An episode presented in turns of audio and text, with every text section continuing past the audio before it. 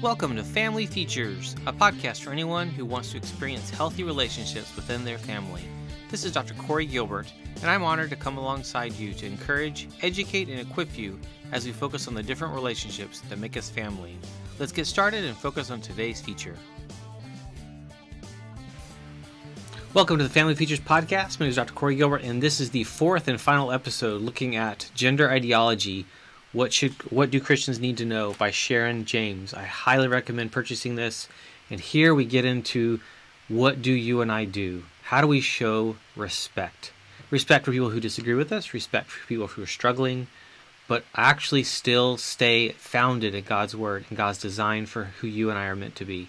So bless you, bless your family, and may you be challenged by this episode to, to be light in this world.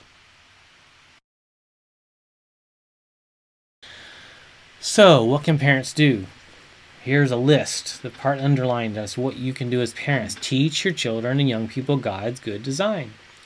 We need to teach our children that we have not evolved by chance. We are not just higher animals. God created man and woman in his own image. Human beings are exceptionally unique, and all human life is to be valued and protected. God created men and women differences different by the design. Knowing we are created by God as male and female is good news. It liberates us from the pressure of having to construct our own gender identity. You don't have to think about that or worry about that. We may be different from others in all sorts of ways. We may have our own interests and hobbies, tastes and clothes or music, etc., but the one reality of being male or female is not a choice. We need to encourage children and young people to respect their bodies as we all are all created by God. We live in an age which puts cruel pressure on young people to focus on how they look. We need to reassure our children that each one is special to God. Our value and dignity does not rest on how other people judge our appearance. Teach your children that everyone should be treated kindly no matter how they behave or what they believe. But teach them also that we should not be forced to agree with the beliefs or actions of others. Disagreement is not hatred. There's a way to do go about it. All bullying is wrong. But that means also that our religious or conscientious beliefs should not or should be respected by others. Avoid over exaggerated stereotypes of masculinity and femininity. Stephanie uh, Davies-Arai, founder of the Transgender Trend, a group representing parents and others who are critical of the trend to transition children. This is what she writes. In increasing numbers, boys who loved or who love princess culture become girls, and short haired football loving girls become boys. Promoted as a progressive social justice movement based on accepting difference, transgender ideology, in fact, takes that difference and stamps it out. It says that the sexist stereotypes of gender are the true distinction between boys and girls, and biological sex is an illusion. In this ideology, fem- being feminine has replaced being female as the very definition of girl. Whew, nice. Just because a little boy is unusually artistic and gentle does not mean um, that he should be pushed into thinking of himself as homosexual or transsexual. A little girl may be sporty and tomboyish, but that doesn't mean that she should be pushed into identifying herself as lesbian or trans. This is no gender confusion. This defies common sense. Check out what your ch- child is learning at school. Parents should resist explicit and permissive sex education. That's not their job. You do it. Check out what your child is reading and watching. Children ages between 8 and 13 are often going to be best friends with someone of the same sex. Such friendships may be close, and that is totally normal. Up until the 50s, children's fiction you know, presented close friendships in a healthy and a non-sexualized way. Well, that's no longer the case. In a sexualized culture, children's friendships are being sexualized as well.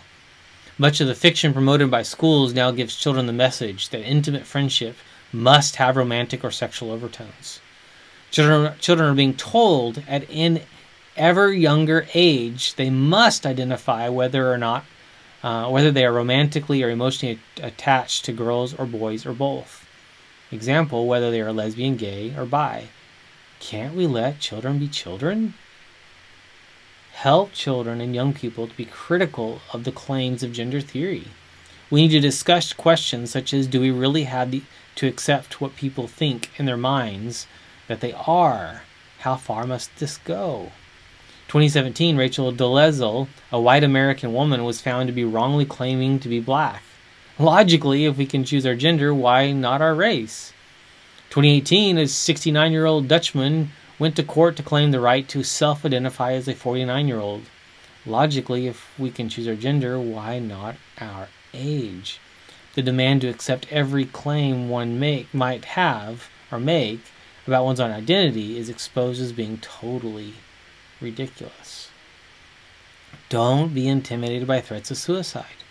False statistics are routinely repeated. Walt Heyer turns that around by arguing that those who transition are still often likely to commit suicide. It's heartbreaking. Parents should remember that there's a totally natural and completely safe way of resolving childhood gender confusion. It's called puberty. Your child may think you you or thank you for resisting their demands. Teen girls are taught to hate everything about themselves. None of us can win. Even the thinner, most clear skinned, prettiest of girls finds an enemy in the mirror. Transgendering children is not progressive, but polit- politically reactionary, medically dangerous, and abusive of children. So, how should we respond? We need a call to respect. Walt Heyer's testimony. Gender confusion involves deep unhappiness, and those who suffer from it are not necessarily trying to promote an ideology. We should treat everyone with kindness and respect. Real kindness means believing and telling the truth. And we need to understand the ideas behind the claim that we can change sex. Having examined the claims of gender theory, we can see that it demonstrates profound disrespect of the human body, which means contempt for human dignity.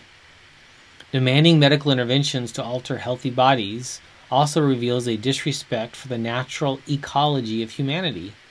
Such demands for medical intervention, while at the same time denying that gender incongruence is an illness, leads to disrespect for the conscience of medical professionals who don't want to damage healthy bodies. Equally, when outside experts, whether teachers or social workers, go over the heads of parents to encourage children and young people to explore their gender identity, this manifests profound disrespect for the rights of parents. It's disrespect for privacy and safety, it's disrespect for freedom of speech, disrespect for their testimony, denying that humankind is fundamentally binary, disrespects the entire history of humanity and it defies truth. And rejecting belief in the creation design for male and female disrespects God Himself. So, by contrast, um, James uh, the author of this, concludes with a tenfold call to respect. Number one, respect human dignity.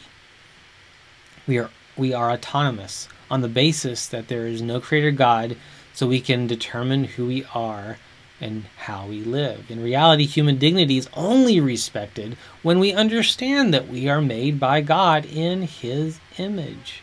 We must be careful, even in casual conversation, not to joke about, mock, or belittle people who are trans or suffering any degree of gender confusion. We are to treat everyone with civility and respect. Our identity is not to be understood in terms of feeling, but rather in terms of calling.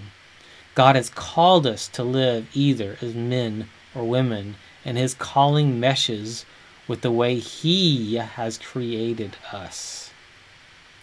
Complete liberation from these is promised at the resurrection when we are given glorified bodies.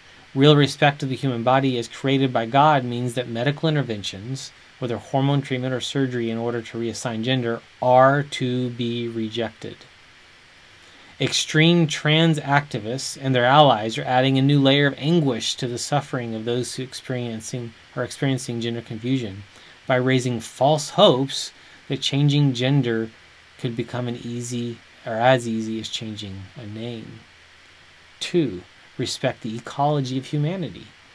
There's a profound contradiction between the current concern for natural ecology in all other areas and gender ideology, which challenges the binary found, uh, found in nature. Environmentalists seek to respect nature and resist chemical interventions. Oh, the irony. Three, re- respect the vocation of doctors to do no harm. First, do no harm is a basic principle of medical ethics. We will look back with horror at what is going on now. Jane Galloway, a parent and women's rights campaigner in the UK, she warns I fear greatly that in 10 to 15 years' time we will find ourselves with a slew of young adults with mutilated bodies, no sexual function, who will turn around to the National Health Service and ask, Why did you let us do this? 4. Respect the vulnerability of children. Many of the pioneers of sexual revolution and gender theory also promoted pedophilia. They abused and exploited the natural innocence and vulnerability of the young. We should allow children to grow up secure in their identity as male or female, and we should allow children to be free from sexual exploitation of any kind. That includes freedom from being exploited as political pawns by activists. Children should also grow up with the security of the ongoing care of their own father and mother. They should not have to face daily uncertainty about whether their mom might become their dad or vice versa. Heather Brunskell-Evans, senior researcher fellow at King's College in London, argues that transgender ideology or theology is mythology. She predicts that future generations will look back on the current transgender trend with shame. Yes. Number five, respect the rights of parents. Those promoting gender theory consistently present parents as an unsafe influence on their children if they question this theory. Yikes. Six, respect the privacy and safety of women and girls. Brian Anderson and Melody Wood documented over 130 examples of men charged with using access to female only space in order to carry out voyeurism and sexual assault. 7. Respect free speech. Standing up for the rights of vulnerable women is nothing I should be ashamed of. The lack of freedom of speech and freedom of thought on this issue is frankly terrifying. 8. Respect the testimony of those who regret their transition. And sadly, today, such testimonies are often either ignored or vilified. 9. Respect truth. Female breasts have the capacity to nurse infants, male chests do not. Number 10. Respect our Creator God. The Bible pictures two ways to live. The way of a folly is to ignore our Creator God and defy His laws. The way of wisdom is to fear, respect, and honor the Lord. But we are to obey God rather than men. Acts 5:29 Peter and the apostles reply "We must obey God rather than any human authority."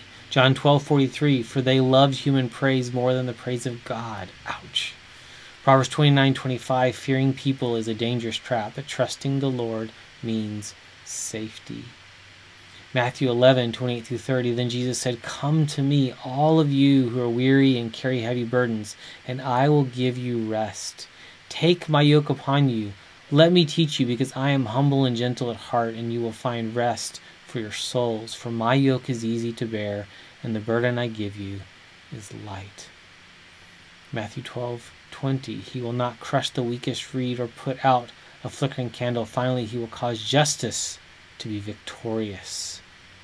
Our Creator God both shows us the way to live wisely and freely offers grace to all those who struggle. Gender theory is a lie. If you made it through all four of these episodes, bless you, bless you, bless you. That is awesome. This is not easy stuff. That was an hour and a half of teaching and talking through gender ideology. What do Christians need to know? And we have so much to learn. This is just the beginning and tying it into so many pieces that are so relevant to our culture right now. I pray you'll continue to study. I pray you'll actually continue to seek God's word and you'll wrestle with this. That don't just settle and move on. Really remember that it's compassion and a compassionate stance on truth, even, but also, as we just talked about, respect. How do you respect others? How do you love others?